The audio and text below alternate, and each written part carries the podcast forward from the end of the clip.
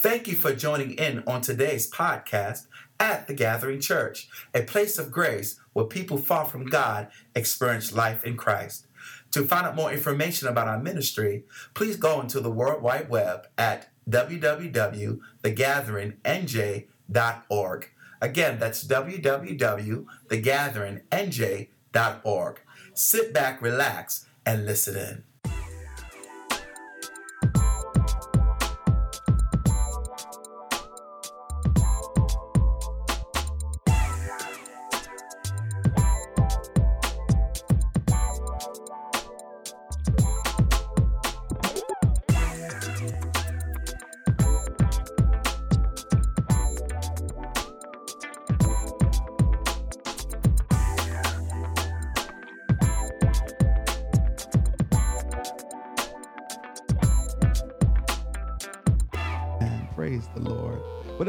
Get ready to go into the Word of God this morning. If you have your Bibles, I want you to turn to the book of Second Kings. We're going OT this morning. It's so funny, Pastor Egg and I were talking. He said, Well, we say pull out our Bibles now. We don't see too many people with books anymore. Everybody pull out the cell phone. Blip, blip, blip. Pull out your Bibles. There's a few old school people here with a Bible. There you go, Brother Willie. Thank you, Brother Gates. Amen. Amen. Pull out your Bibles. Amen. And I want you to turn to 2 Kings chapter 5. And we're going to be reading from verse from the first verse. Amen. When you have it, just stand to your feet. Let's honor the word of God. Amen. In this house. Get your last stretch on. Amen. Praise the Lord. Praise the Lord. And I'll be reading my version I'm reading from is the contemporary English version. So it's going to read just a little bit different, but you'll hear the context and crux of the scripture this morning. Amen. We all have it? Amen. All right. Naaman was the commander of the Syrian army. The Lord had helped him and his troops defeat their enemies. So the king of Syria respected Naaman very much. Naaman was a brave soldier, but he had leprosy. One day, while the Syrian troops were raiding Israel, they captured a girl and she became a servant of Naaman's wife. Sometime later, the girl said, If your husband Naaman will go to the prophet in Samaria, he will be cured of his leprosy. I'll read the last verse again. If your husband Naaman would go to the prophet in Samaria, he would be cured of his leprosy. Let's pray. Father in heaven, we come before you this morning. We thank you, oh God, for this opportunity to break the bread of life, oh God. Father, I pray, Lord God, that I would decrease as you would increase, Lord. Father, you know the hearts you know the needs, you know the minds of your people this morning, Lord. As as the faces differ, oh God, so does their needs this morning. And so I pray that you will minister a rhema word, a right now word to them this morning, Lord God. That we will not leave the same way we came in the name of Jesus, but that we will leave transformed in the presence of a holy God. And if you believe that, church, this morning, say amen. Amen. amen. You may be seated in the presence of the Lord. God is calling us today to stand on his promises and to trust him like we've never trusted him before. The Bible says in Psalms 91, verse 4, he will cover you with his pinions, meaning his wings, and under his wings you will find refuge. There's a story of a woman who took a particular comfort in that particular scripture in the 91st Psalm. One day, as she was getting in her car, one day, as she was getting in her car, a man came up with a gun and ordered her to get in the car. She got in the car and did as he said. He said, Now drive. And so he yelled at her.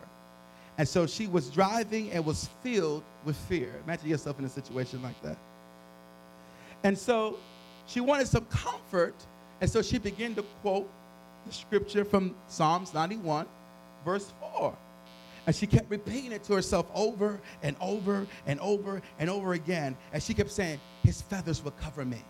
His feathers will cover me. His feathers will cover me. And first she was whispering to herself, and then she got louder and louder and louder and louder. And finally, the assailant shouted, Stop the car. Let me out. You're crazier than I am. And indeed, she rested on God's protective wings. God is calling us today to stand on his word and to trust him, to be obedient to his promises.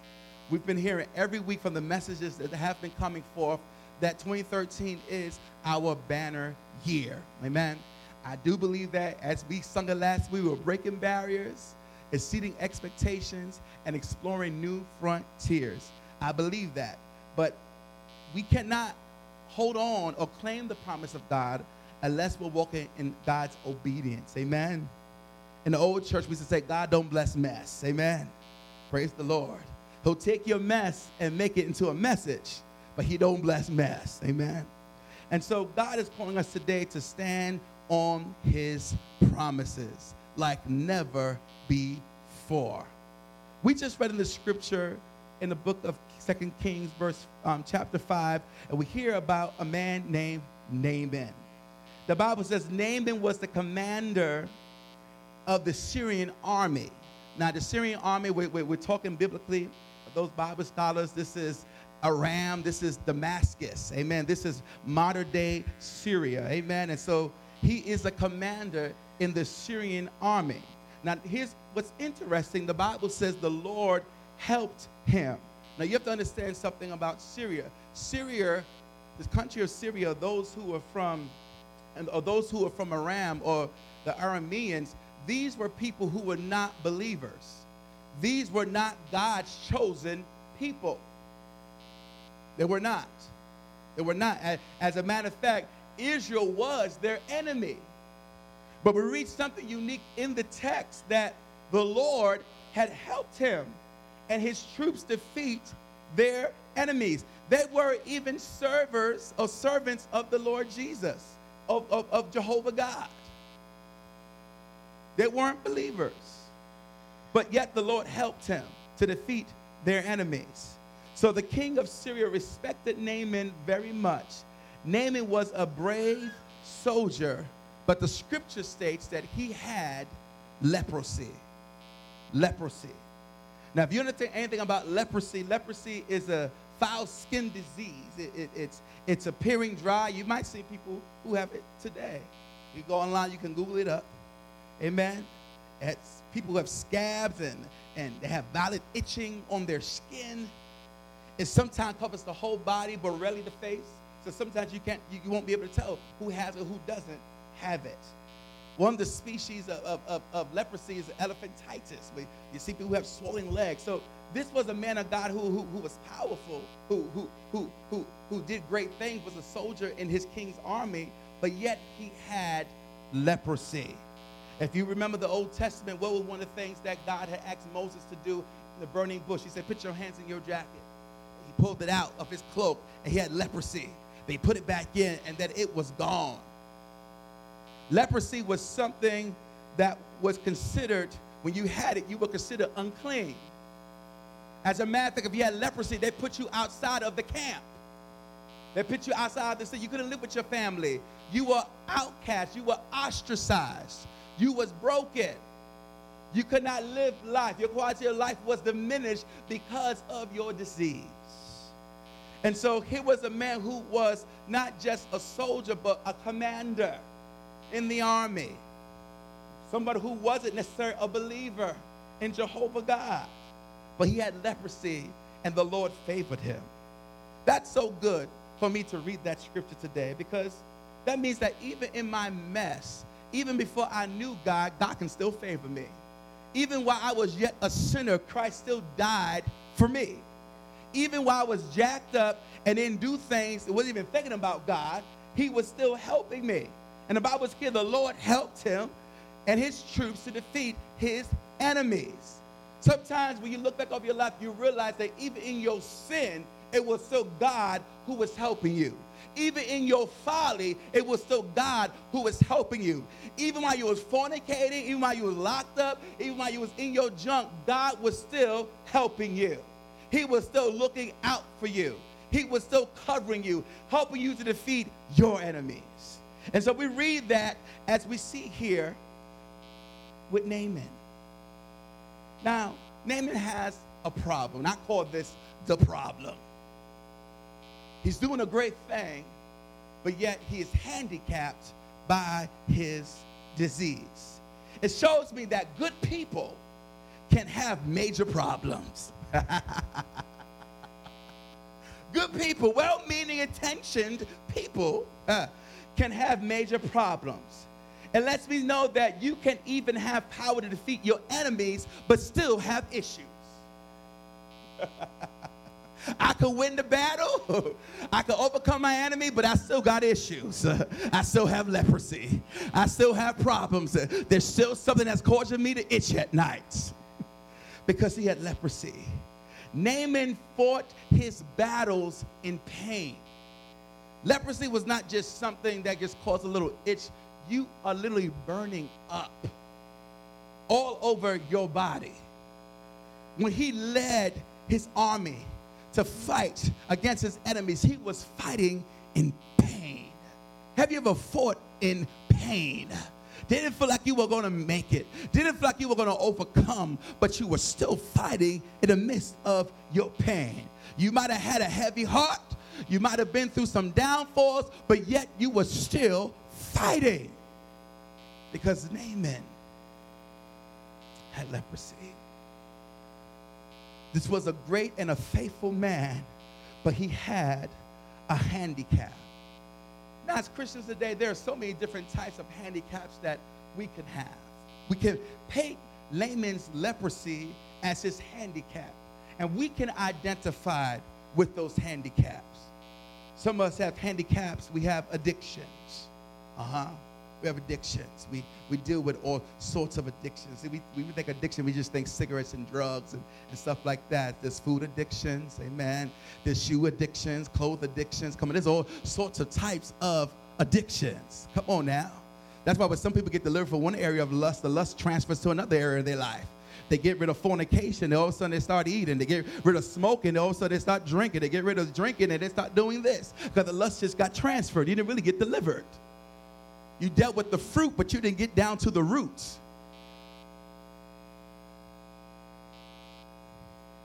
So there are handicaps of addictions. Some of us, we have emotional handicaps. We're sensitive. We wear our feelings on our sleeves. So when they greet you the right way in church this morning, so now you just messed up your whole worship experience. Someone didn't acknowledge you for your birthday, so now you're like they don't like you no more, so you don't talk to them no more. Emotional issues, you, you, you're insecure. You look in the mirror, you don't like what you see, and you speak bad and down about yourself. Have you been around people just speak down about yourself? Girl, you know I'm ugly. Girl, you know I'm not pretty. Look, I'm fat. I don't like taking pictures. I don't like this. I, I don't like that. Don't, don't, you know. No, no. Emotional issues. Honey, does this make me look fat? emotional issues. Man, affirm your wives now. Emotional issues. Always rehashing stuff in your mind. Something you, you, you had a disagreement with somebody, and all of a sudden it's just like a tape rewinder. Gets replaying over and over. And I should have said, and you literally having a conversation with, you, with yourself. Yeah, I know what I'm talking about here today. And you're getting more angry. It happened two years ago. You're still thinking about it. Every time you see the person, girl make me sick. I should have told her off, when I had the chance. And they living their lives, and you all bound up. Leprosy. Still suffering. Handicap. Some of us have, have, have physical handicaps. Amen. We got physical things that, that, that, that hold us back. We can't do certain things because of the physical nature we find our, ourselves in. Amen. And then we have spiritual handicaps. Amen. We're spiritually handicapped. We don't pray. We don't read the word. We don't do what we're supposed to do. When last time you picked up a Bible? If it was last Sunday, that's not good enough. You should be reading your word. You should be praying. Amen. Close out of crazy birds and open up the Bible app. Leave words with friends alone. Hallelujah.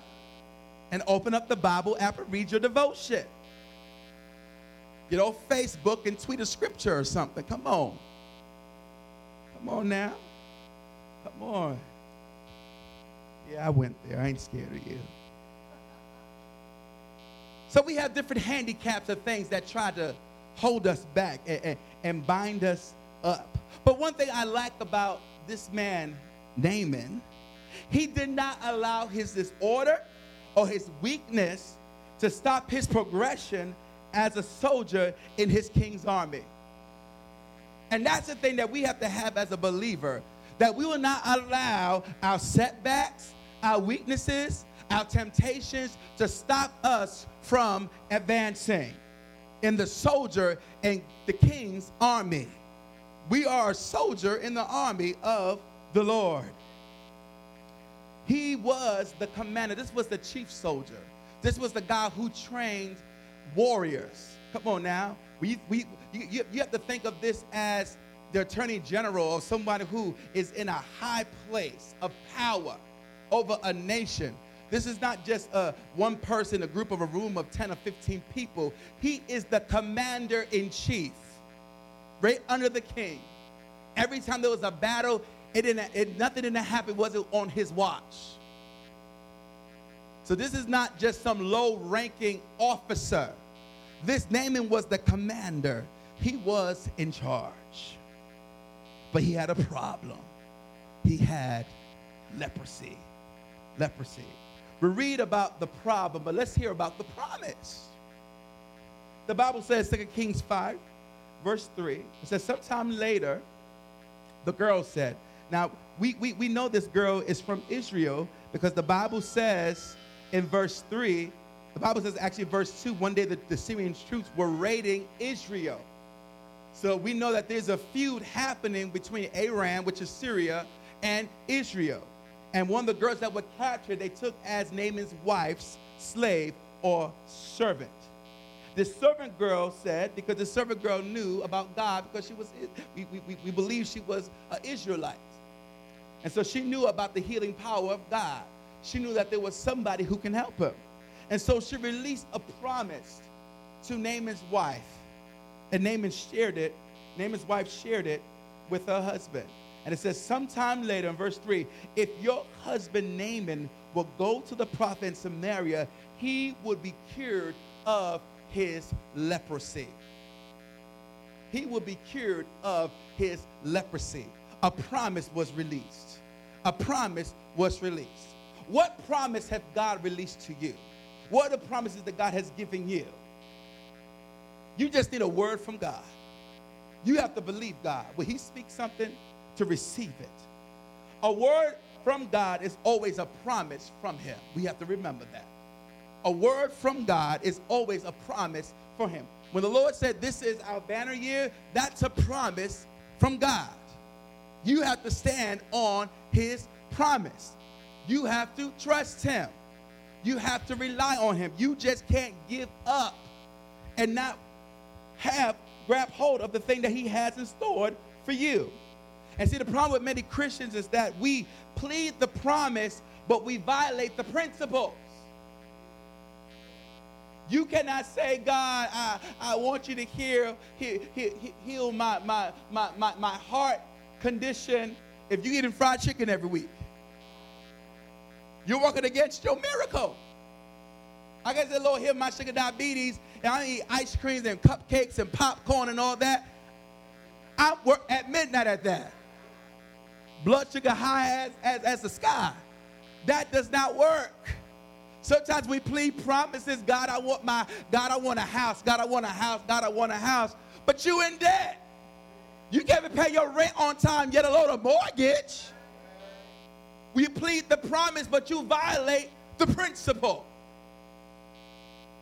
We have to be so ever careful, saints, because, you know, I watch television and you know, sow your $199 seed. and God's going to get you free in, in, in five days. And Pastor Alverna, I want you to, to sow $5 and, and, and 10 cents for 2 Kings 5.10 because God is going to bring you, God's going to bring you out. And, and Pastor, I, I, want you to sow this and, and I want you to hop, skip, turn around three times. It's going to happen for you. I want you to turn your, your Brother Earl, I want you to turn your wedding ring around three times, and God's going to turn your. You, we hear all this stuff, and it, it sounds so good. It sounds like, whoa, yeah, yeah. It comes that quick and it come that easy, but it don't come that quick. It don't come that easy. People milking and prostituting the, the, the people of God out of their resources. Don't plead the promise and violate the principle. And that's why many of us, we don't see the promise of God fulfilled in our, in our time. We said, yeah, I'm believing God. I believe in God. I believe in God. I believe in God. Me Brother Gates is talking about God's about to explode. Come on now.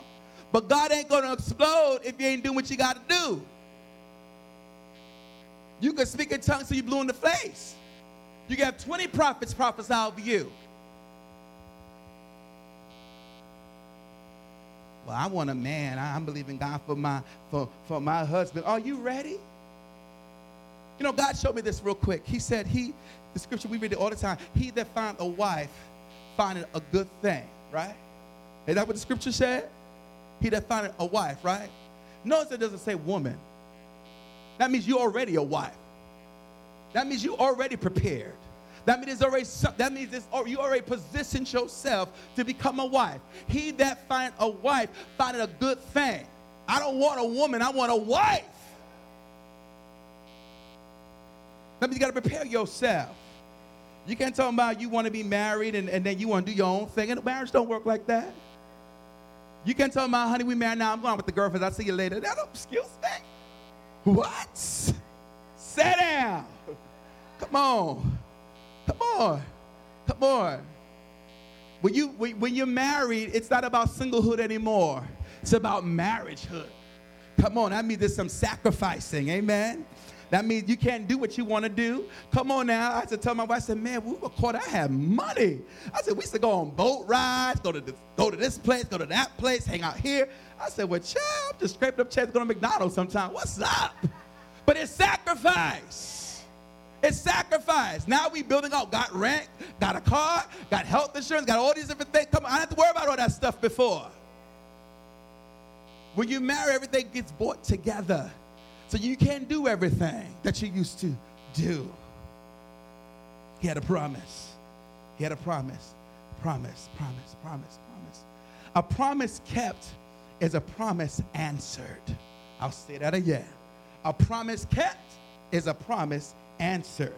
The Bible says in 2 Corinthians chapter 1, verse 20 to 22. For no matter how many promises God has made, there are they are yes in Christ, and so through him, amen. Is spoken to us by the glory of God. Now it is God who makes us both, who makes both us and you stand firm in Christ. He anointed us, set his seal of ownership upon us, and put his spirit in our hearts as a deposit, guaranteeing what is to come. If God has made the promise, he will keep the promise. Many of us get angry with God because he doesn't move where we want him to move. We get frustrated because we don't understand God's timing. And some of us get upset because we think God's supposed to do us a favor. If you're not doing your part, come on now. You can't expect God just to pop up and do everything for you. We make deals with God. God, if you get me out this situation, if you get me out this, so let's make a deal.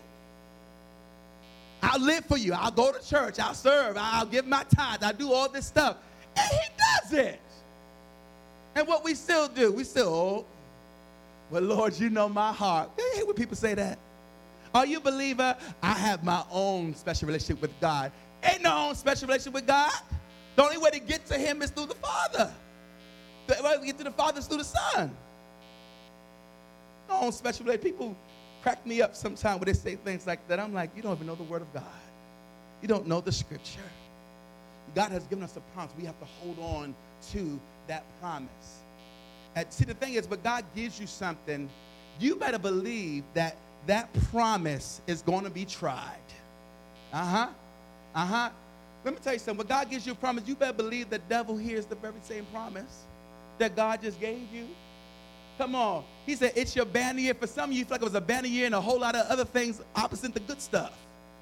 Banner year in sickness, banner year in trouble, banner year in debt. What's going on? What is this? What banner year is this, Lord?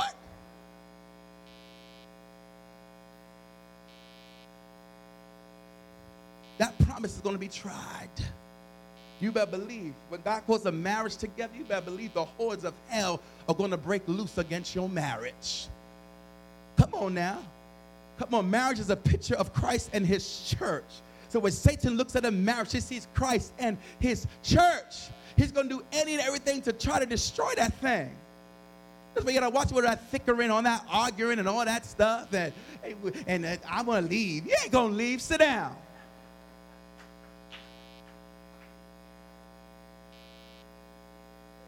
throwing wedding rings at each other. You better stop all that stuff. There's one couple who were elders in the church, and every time they got on an argument, saying, I'm on divorce, I'm on divorce. And they kiss and make I'm going divorce, I'm going divorce. Finally, they got divorced because that was the promise they were sowing into. You better watch what you say. You better watch how you talk to each other. You better watch what you speak over your life. You got to have faith talk. You got to talk in faith. If you don't see it, you better just speak it. I'm healed. I'm whole. Come on now. Your husband ain't doing good. God, he will be. He will be good. God, you will bless him. God, you will extend him. Come on. You got to see done in your spirit. You got to see the answer already there. Because the devil's job is to steal the vision, to kill your dream, and to destroy your destiny. My God. And so you have to be careful about what you speak. You have to be careful about what you say. Some people you can't even tell the promise to. Everybody can't handle your dream. Everybody can't handle your promise. And I told people I was getting married. One brother came to me, he said, To who? I said, Well, to Sister Alverna. Does she know?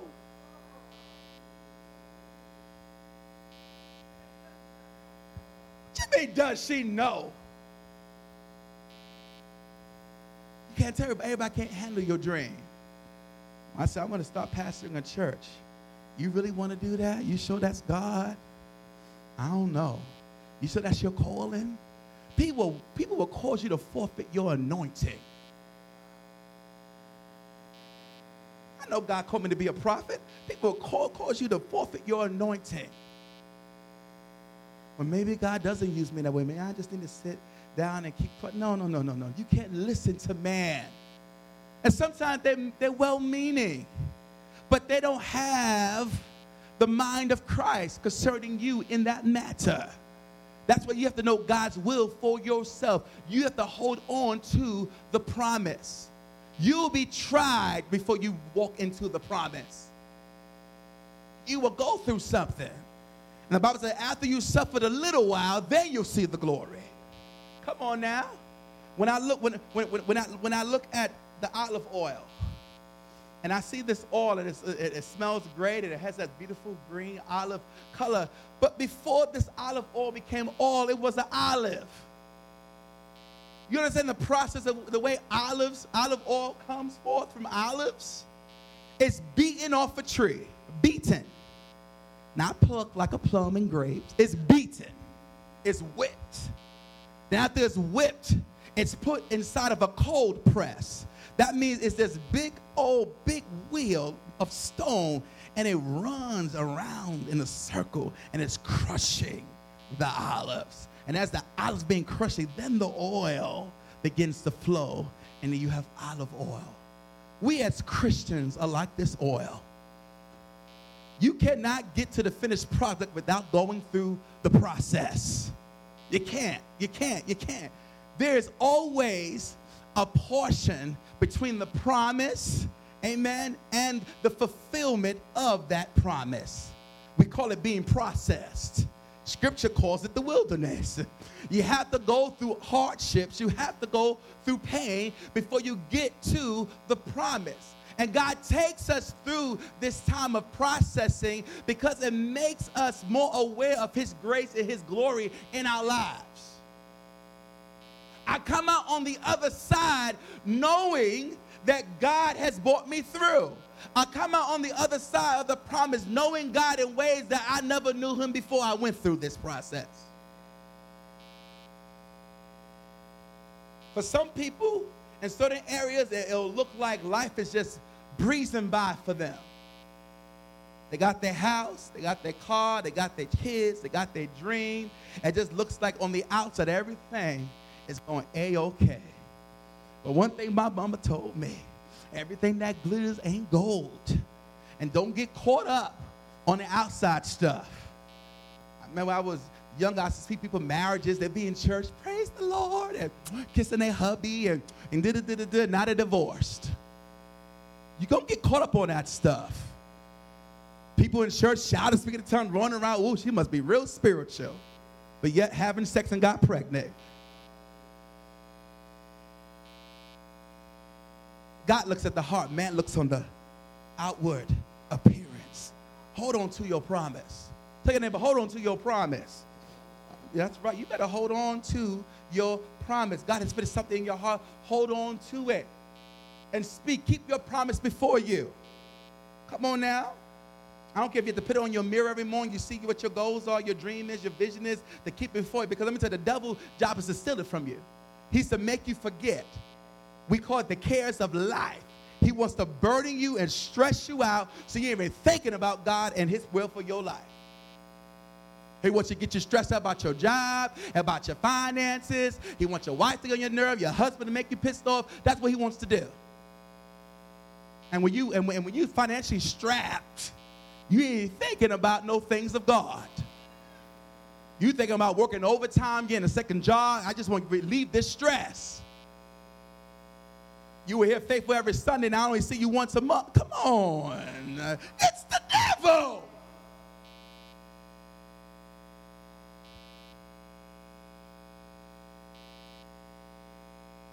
We have to know in our heart that God's word is absolute. That no matter what we face, what we go through, it's absolute. God's word goes against world systems, science, education, culture, media, family, religion, governments, arts, and his, his word transcends it all. It's all. It's all. His word will let, the Bible says, heaven and earth shall pass away, but my word shall remain. When God promises you something, it is absolute. You can stake your life on it. You can build a house on it and live. Come on now. The Bible talks about a house that was built upon the rock and one was built upon the sand. And when the storm came, you got to see who house was really standing. It was the house that was built upon the rock. That's why you can't look at everybody and think everybody doing the same thing you're doing because right now you can't tell who's built upon a rock and who's built upon the sand. But when the storm comes, after the storm passes, you know who's standing, who's not. That's why you can't, you can't look at people and get caught up on their stuff. Getting jealous and getting green eyed and envy to wish that was you. No, you don't wish that was you. You don't know what problems they went through. You don't know what they're struggling with.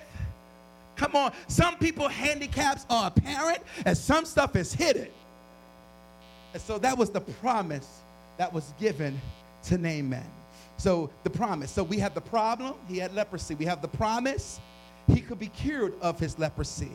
Now let's hear the prescription. Let's hear what God gave him to get his healing, to get his breakthrough. Now the Bible says in 2 Kings chapter 5 verse 10, Elisha sent someone outside to say to him, Go wash seven times in the Jordan River, then you'll be completely cured.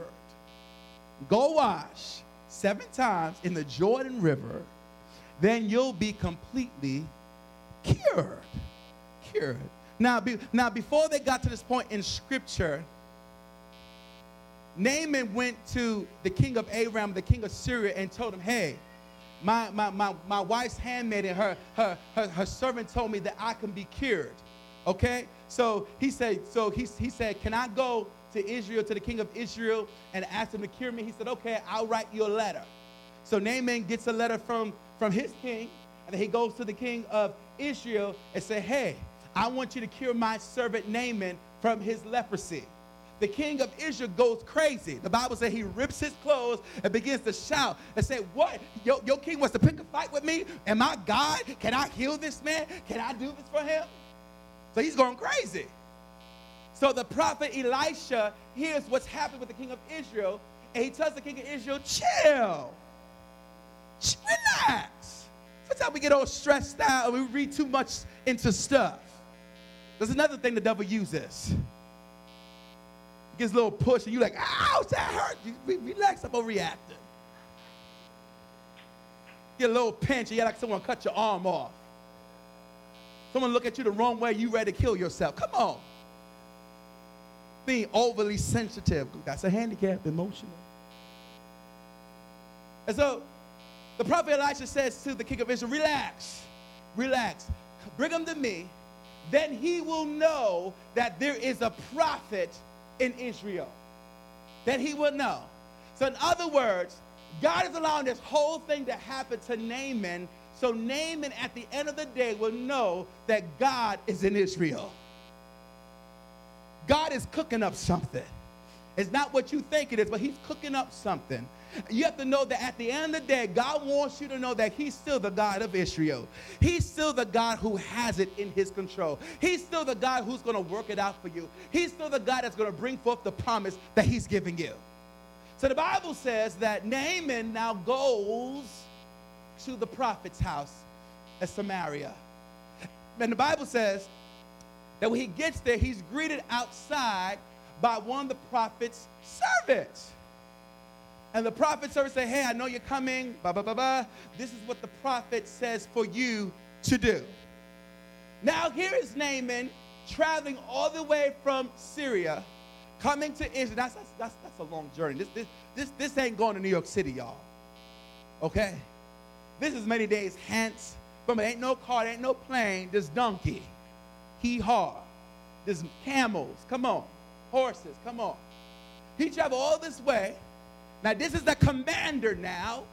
This is not some low ranking officer. This is the commander of the army of Syria, of the king of Aram.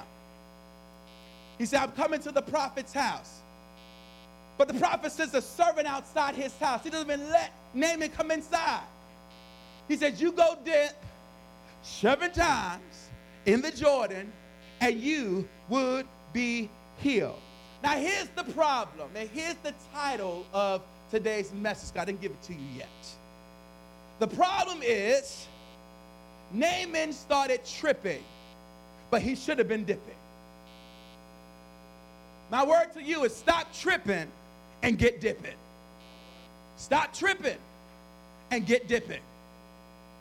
He was upset because he said, The prophet didn't have a nerve to even come outside his house to meet me. He sends his servant to, to, to, to greet me outside and tell me what I need to do. Who does he think he is? And then he wants me to get baptized in the Jordan River. He said that there, there, there, there's rivers that are more beautiful than the Jordan River. He said, What is this? What is this? Now you have to understand something. The Jordan River in Israel is not an aesthetically pleasing river. It, it, it, it, is not a beautiful river. When you look at it, the waters is dark and murky. Go and Google it, the Jordan River. It's not a pretty river. The Bible says it's not even a wide river. It's not wide. The way the Hudson River is, it's, it's not even wide like that. But it's a dark, murky, shrubs growing on the side. There's nothing heavenly beautiful about it to the eye. But this was the same river that God used to cross Israel into the promised land. This is the very same river that Jesus was baptized in. So there's something that's symbolic about the Jordan River. Amen. And so he said, I don't want to go no Jordan. I'm not going to do that. And he's about to miss his blessing because he started tripping. And I'm here to tell you today God has given some of you a prescription for your promise. He's told you this is what you need to do to grab hold of the promise. And I'm here to say, don't forfeit your promise this morning. Don't forfeit your dream this morning. Don't give up on the hope that God has put inside your heart. You are this close to the promise that God has for you. So I encourage you to stop tripping and get dipping. Stop tripping and get dipping. It don't look pretty. It's not what you imagine. See, Naaman's thing was, couldn't the prophet have come out his house and that he could did some wonderful magical thing? He could have just went, you know, y'all watch Benny Hinn. Be healed. Touch. There's fire on you. Hallelujah. Could he have done that? He didn't even come outside to greet me. That's like you coming all the way from California to meet the pastor. The old the sister comes out, yeah, Pastor knew you was coming. He said you need to go do this, this, this. Okay, but can I meet him? Can I shake his hand? Can I do stuff? No, you just go ahead, just do that. He was complaining. He was tripping. Why gotta be this river? Why they gotta be this way? And some of you are just like that. Why can't God answer the way I thought He was gonna answer it? Why can't He do the way I thought He was gonna do it? Last time I checked, He was God. And he doesn't have to move the way you want him to move. God is a sovereign God. And that's the problem. We pick God into a box. But God is saying, break me out of the box today. Because I'm not going to do it the way you thought I was going to do it. I'm not going to do it in the time length that you thought I was going to do it in. As a matter of fact, God is a God of time. The Bible says time is in Him. He can stop time. The Bible says he's the sun stood still while Israel was fighting. God can stand still time. God can redeem time. He can give you the years that the locusts and the cankerworm have taken away. So you cannot get caught up on time. You cannot get caught that God didn't do when you thought he was going to do it and how you want him to do it. We cannot figure out God. We are finite in our thinking, but God is infinite. All power is in his hands. He is a sovereign God. Some of us stop tripping, stop tripping, stop tripping, stop tripping, tripping, trying to figure it out. He's gonna do it this way, and then he's gonna happen that way. And if I do this, I, if I make it this way, then he's gonna do it that way. You don't know if he's gonna do it that way. My friend, I got married, saying five years we're gonna have our kids, and we're gonna start our family. It's been 11 years. God said, now is the time. Come on now. And he'll redeem the time, all right? Come on now. We'll pop out some twins and triplets or something. Come on. He'll redeem the time.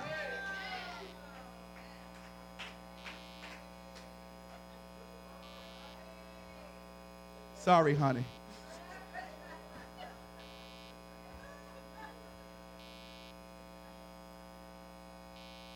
He'll do it. He'll do it. He'll do it. Well, I didn't go to but all my high school friends went to college. So what? You're in school now, get that degree. Praise the Lord. Come on now. Stop putting God inside of a box that He has to do it in this time. Remember, His word transcends culture, science, systems, education, media. He, he transcends it all. Well, I thought I'd be married by now. Who said that? Where does it say in the Word of God that you got to be married by now? Oh, you're looking at the culture. Because by 20 something, you're supposed to be married, and by 30, you're supposed to have kids. But where does it say that in the scripture? God got a 90 year old woman pregnant. Come on. Don't ask for Friday, but he made them new. Come on.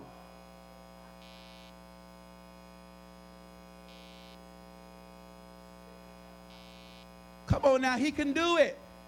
He can do it. He can do it.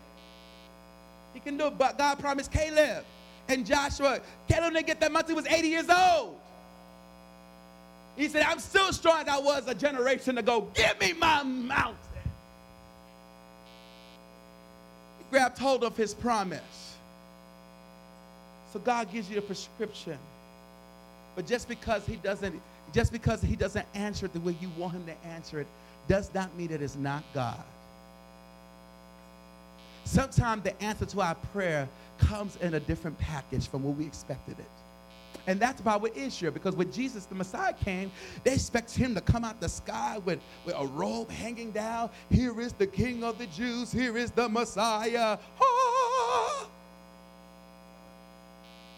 But here is Jesus born instead of a little farmhouse, a manger. Manger sounds good. It's a trough where they feed the, the animals from.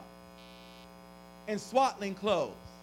Come on, that means hand-me-down clothes. That means the clothes that you don't wear no more. You just wrap it up just put them in the, in the blanket. Come on, he came humble. He came meek. He became mild. It ain't, they, they, he did not come in the way they expected him to come. Sometimes your answer, your prayer, your promise will not come in the way you expect it to come. And you can't box God in. You can't box God in. I love the story of Pastor Edgar and Sister Deborah because at one point they could not see each other being each other's spouse. And if I tell them about 2013, April, what's this, August the 18th, that they will be married, they'll look at me seven years ago like, you are out of your cotton picking mind. That is not my blessing from the Lord. The devil rebuke you. The devil rebuke you. Check that. Yeah, it was the devil, right? But God had a plan. The package wasn't the package that they were expecting. Oh, but when you when you get a hold of God's package and you begin to open up that package and say, Lord, this is really for me. I didn't expect for it to come in this shape. I didn't expect for it to come in this size, but this is for me, Lord. This is custom made for me from heaven. This is my special gift, Lord. Thank you, Lord. And when he opened up that package and when she opened up that package, she said, My oh my, this is for me. Glory be to God. Hitherto has the Lord helped me. Great is his faithfulness. And see, that's the problem. Don't miss your blessing. Don't get so caught up on the package. Well, I got this dream. I want to do it like this. Who said it's going to happen that way? Naaman was sure the prophet was going to come outside and just be healed. Throw some fairy dust on him, be healed. Remember, this, this, this is a Syrian leader. He, he is a heathen. He does not know the God of Israel. His God, the God that they said was Ramon. They, they, they went to temples and, and, and, and, and, and, and they did all these weird sacrifices. So he didn't know how they did what they did. That's why some people come to church, they don't know what we, how we do what we do. But they sit and they learn. He said, I thought you were going to be, go to the river. I want you to, to, to pray for me. I want you to do this. Go to the river. Finally, his servant has enough boldness to say, Master, now, I know you don't like this, this, this situation, but if it was something harder that the prophet actually, if he told you to climb the mountain, go, go climb Mount Carmel and, and, and, and run down the rocks or something like that, he said, if it was something real hard and difficult, wouldn't you have done it? Wouldn't you have done it? He said, yeah. So he said, so what's the problem? We're just dipping in the river seven times. Just go do it. So finally, Naaman came to his senses. and the Bible says he went to the river and he began, amen, to dunk himself seven times. He began to dip himself seven times. And after the seventh time, the Bible says he was cured. He was healed. He was restored. He was touched so much that he forsook his God and he became a believer, the Bible says. Became a believer. It was something, and and and and, and what's so what is so prophetic about the scripture, many times in the Old Testament, you will see a foreshadowing of what's going to happen in the New Testament. And so scholars believe that this was a foreshadowing of what Christ does when he dies for us. He dies for not just for his Jewish brethren to be saved, but he dies for the heathen to be saved. This was not just a time for healing, a time for this curse to be broken off his life, but also that dipping was also his baptism into Judaism. They, they, they, that's their time, the mikvah. That's their time for them to be ceremonial clean. And that was the reason why the prophet did not go outside to greet him because he was unclean. See, we don't understand why God does what he does, but God, in his infinite wisdom, understands it all. When the prophet got healed, he went back with treasures as I want to thank you. The prophet said, No, it's just for you to know that there's a God in Israel, there's a prophet in Israel. God has the ultimate plan. Don't forfeit your plan this morning. Don't plead the promise and violate the principle. Take steps to come out of that place that you're in. I don't care if you're about in depression, take a step. Come out that place. Break the cycle. Whatever your addiction is, break the cycle. Wherever it is, break the cycle. Take one step. Say, I'm coming out of this. Sometimes you pray for the breakthrough, but God wants to make you a breakthrough. Come on now. God gave me a breakthrough. He gave you it already. Sometimes we pray for stuff we already have. The Bible says you are completely supplied in Christ Jesus unto all good works. That means the grace that you need is already there. Sometimes we waste time praying and, and crying and crying and crying. God does not respond to fear, He responds to faith.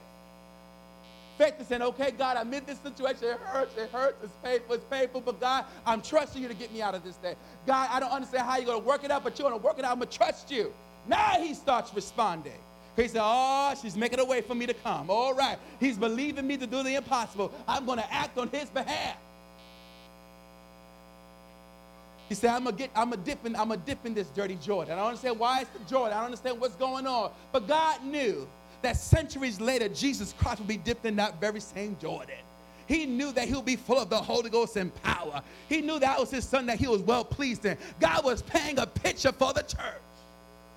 And so you don't understand why God does what he does, but let me tell you some generations later, people understand why you had to go through what you went through. Because there will be a story behind your glory. There's a story behind your glory. You just didn't get that anointed overnight. Come on now. People look at my wife and say, oh my God, she's anointed. I have people who travel around say, I've never seen an anointed dancer like that before. And I say, yeah, because she went through a whole lot of hell to get there.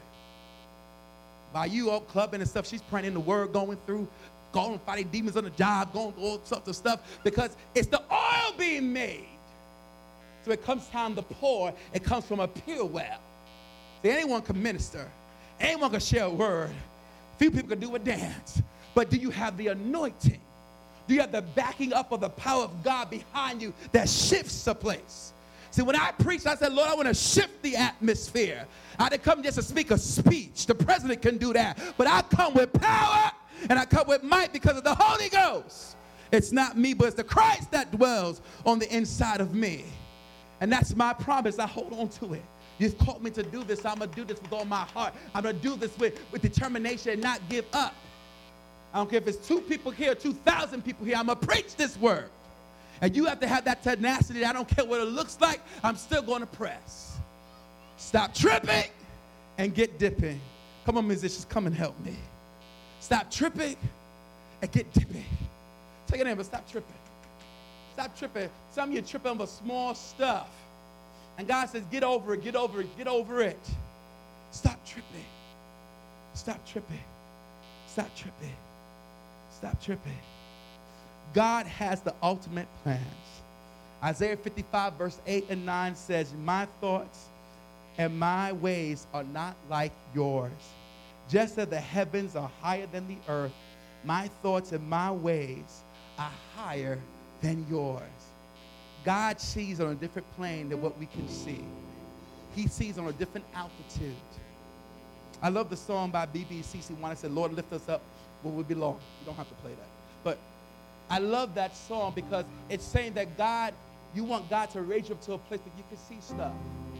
See, from earth, from, from, from, from the ground level right here, I could only see a certain amount. But the higher I go up, I not just see this campus, I'll see this community. I not just see the community, I'll see this county. Further I go up, I'll see the state. The further I go up, I'll begin to see the eastern seaboard. The higher I go, I begin to see half the United States. The more I go, I begin to see the whole United States. The higher I go, at one point, I'll see the world. The perspective changes. And see, the problem is you allow the devil to bring you lower and lower and lower so you cannot see from a heavenly perspective. That's why we have to have the mind of Christ. Where is Christ? Christ is seated in heavenly places. You have to have a heavenly mindset. You have to see from his perspective. Once Naaman got that in his head, he went and did what the prophet said. And he was not just healed, but he was transformed. He was restored. And I believe that God wants to restore us today. He wants to heal us today. He said, But Pastor, I didn't think God's going to answer me this way. The Jordan River is dirty. I don't want no dirty water. I don't want to bathe in no dirty water. But God says that if that's the way of your healing, you better dip seven times. You better go after your blessing. See, sometimes we go after the promise of God, it's a messy thing. It's not pretty. Sweat, tears, grief. I look at Sister Lizette and she puts her stuff up on Facebook about her exercise. Come on, she does her Shakeology. She does, she does her exercising. And I'm pretty sure doing some of them videos, she's like, Lord, oh Lord, if it could be another way I could blink and all could just fall off, I would do it. Oh God, but I have to stretch. I have to kick. I have to squat. I got to do what I got to do so I can get my promise. My promise is a healthy body. Come on. Ah, Come on. I got to go through the process. It's painful, but God has the ultimate plan. And I tell you, just like Naaman, once he stopped tripping, stop, stop, stop tripping, and got dipping, his whole perspective changed. His whole life changed. And God did it for him. So, in order to receive the blessings of God, we must be obedient to his command. Hallelujah. We must trust him. Pastor, I talked about walking in the Spirit last week, a new way of living, a new operating system. We have to operate differently. That whatever God says we're going to do, even if it doesn't make sense, even if it's not pretty, He wants us to trust Him. If this word is for you this morning, I just want you to stand where you are. We're going to pray as a church this morning. Let's believe God. Tell your neighbor, to stop tripping and get dipping.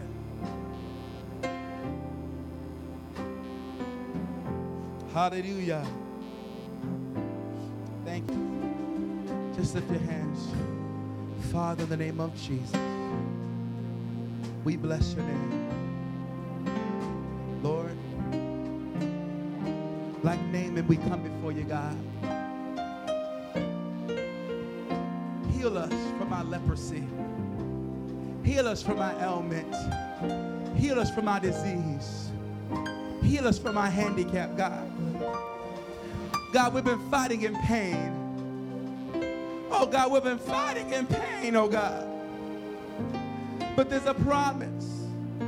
The promise that your son Jesus gave us that we can be healed, that we can be renewed, that we can be restored, oh God. And so we're asking today, oh God, that you will help us, God. Oh God, we thank you for the prescription of healing. We thank you, oh God. We thank you that even though it doesn't look the way we thought it would look, it doesn't feel the way we thought it would feel, God. But your answer is still yes. Your way is still yes. Our heart still says yes to you. Oh God, even though we don't understand it, God, we still say yes, Lord, yes, Lord, yes, Lord, yes, Lord. Yes to your will, God. Yes to your way, oh God. Oh God, we thank you today for the breakthrough. We think that this is the day you will manifest your promises. You will manifest the things that we have committed to you against that day. We thank you for, oh God, the dream, the destiny that you put within our hearts and our lives, oh God. And we serve notice to the devil right now and his imps that said, No weapon formed against us shall prosper. And every tongue that shall rise up against us in judgment, oh God, we condemn it right now in the name of Jesus. We bind up every lie that he would try to send to our minds.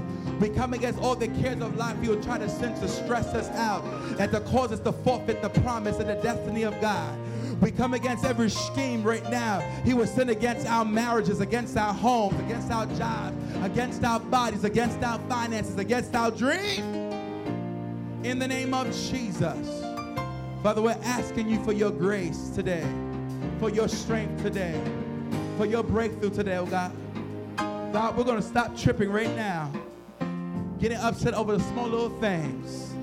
Oh God, we let it down, we lay it down, we lay it down, and we're going to get the dipping. We're going to get the dipping seven times, seven times. We're going to dip seven times for completion. We're going to dip. We're going to go forth and do what you called us to do. In the name of Jesus. We're going to stop complaining, stop comparing, stop murmuring, and we're going to do your will so we can see the promise fulfilled. Because true obedience brings the blessing. True obedience brings the blessings, Lord. So, Father, I thank you. And I ask all these things in Jesus' name. Amen.